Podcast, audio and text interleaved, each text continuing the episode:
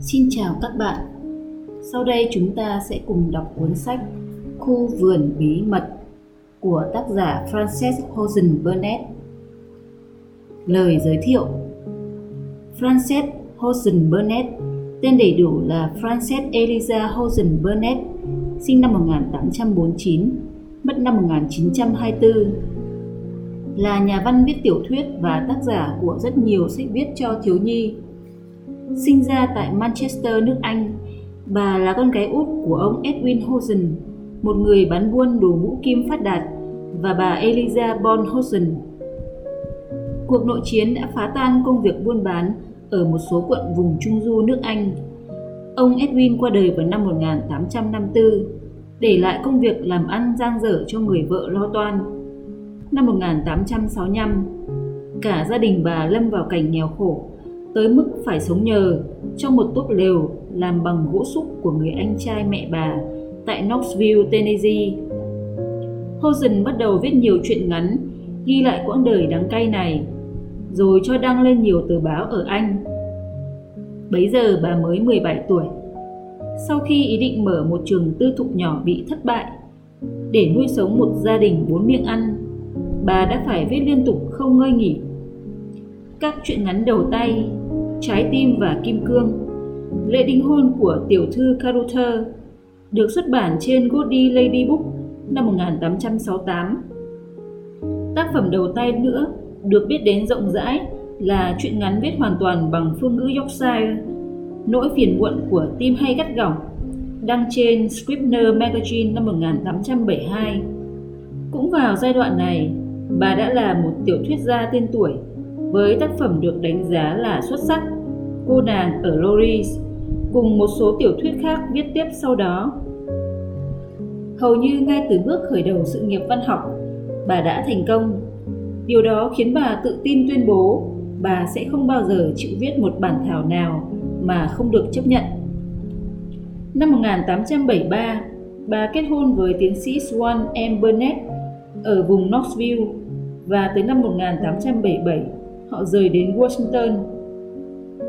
Tại đây bà sinh hạ được hai người con trai, cậu con trai lớn qua đời lúc mới 6 tuổi, để lại trong lòng bà một nỗi đau buồn sâu sắc. Thời gian này cũng là giai đoạn xuất hiện một loạt các tác phẩm làm nên danh tiếng của Hosen. True One Administration năm 1883, Tiểu Huân Tước Polaroid năm 1886 và Phu nhân của phẩm giá năm 1896 là ba trong số những tác phẩm được chú ý nhất. Có một điều đáng nói là ở thể loại viết cho thiếu nhi thì Sarah Crew sáng tác năm 1909 sau này được viết lại thành A Little Prince và Khu vườn bí mật năm 1888 là hai tác phẩm mà nhờ đó bà trở thành nhà văn nổi tiếng cho tới ngày nay. Trong khi các tác phẩm lãng mạn khác chỉ thực sự vang danh trong thời đại bà.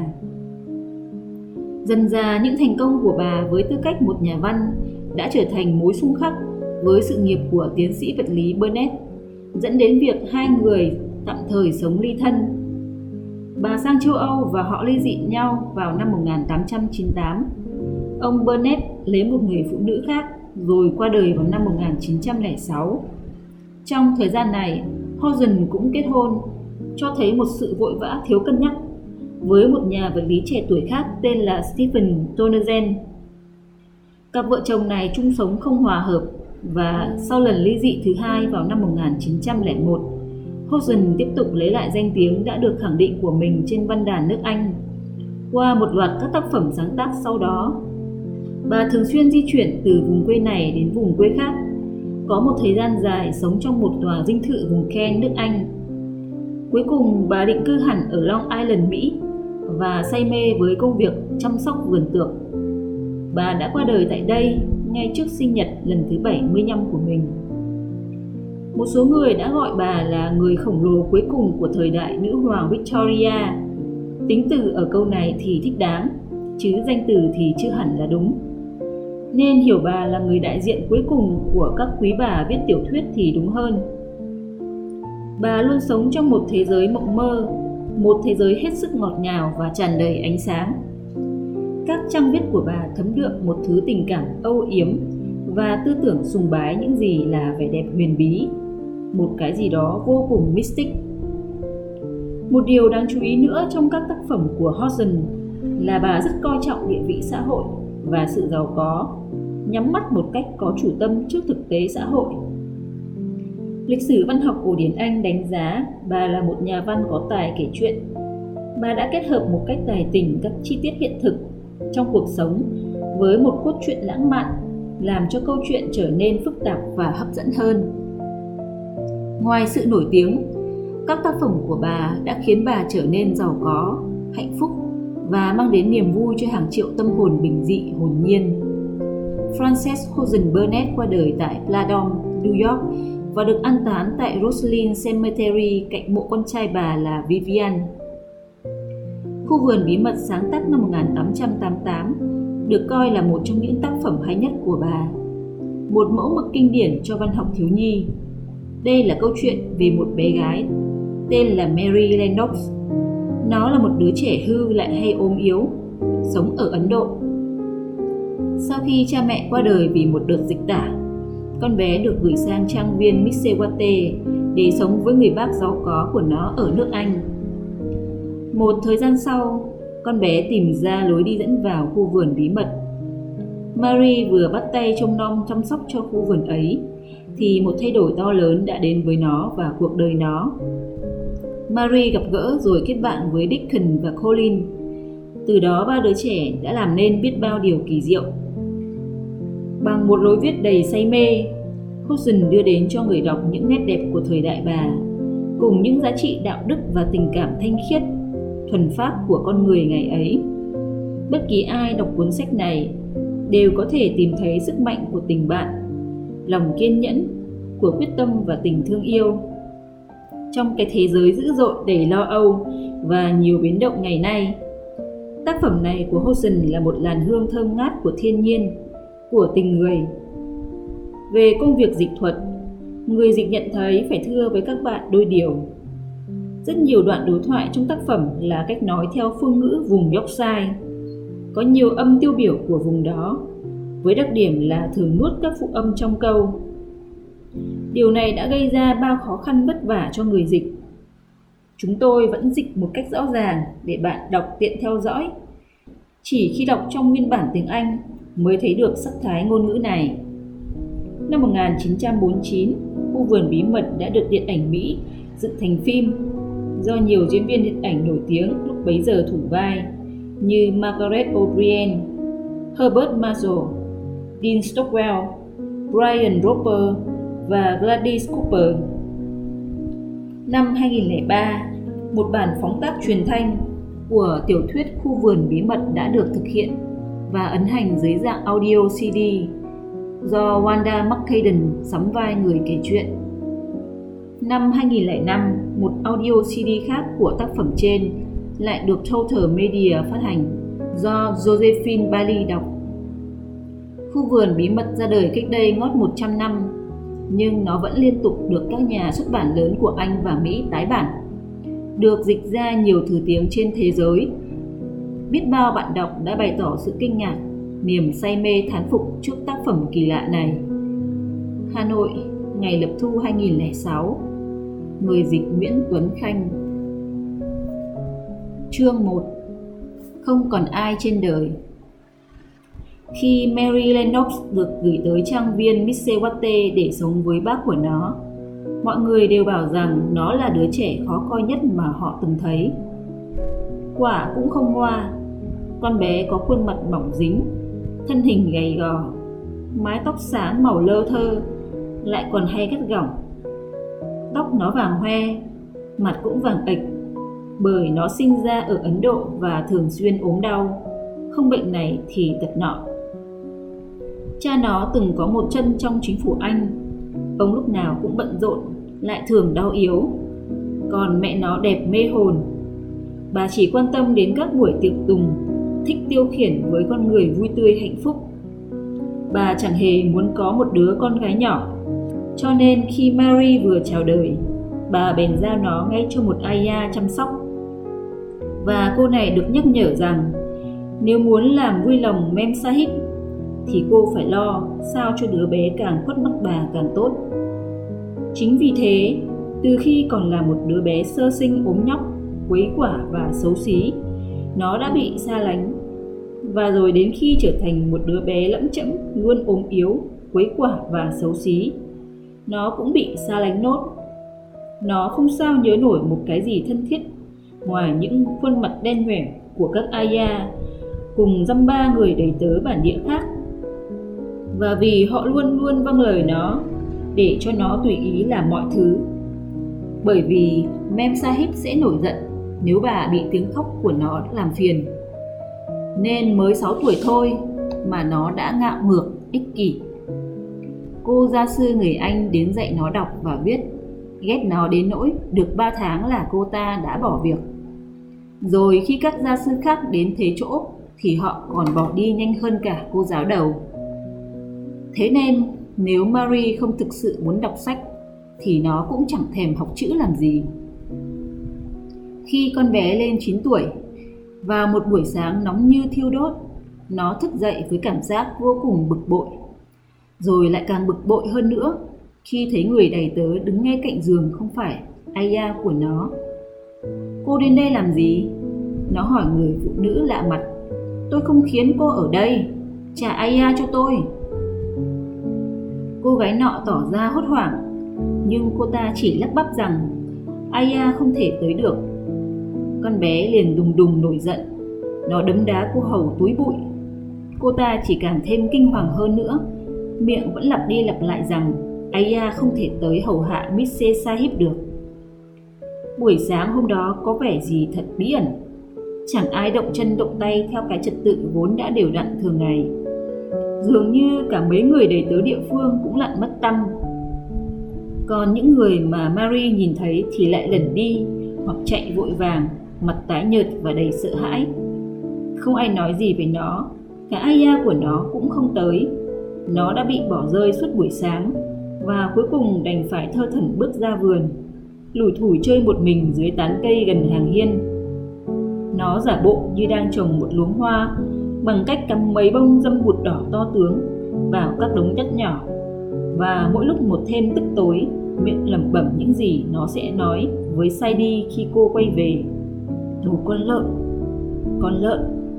Nó văng tục, bởi vì gọi một người bản xứ là con lợn là một sự lăng mạ kinh khủng nhất trong mọi sự lăng mạ.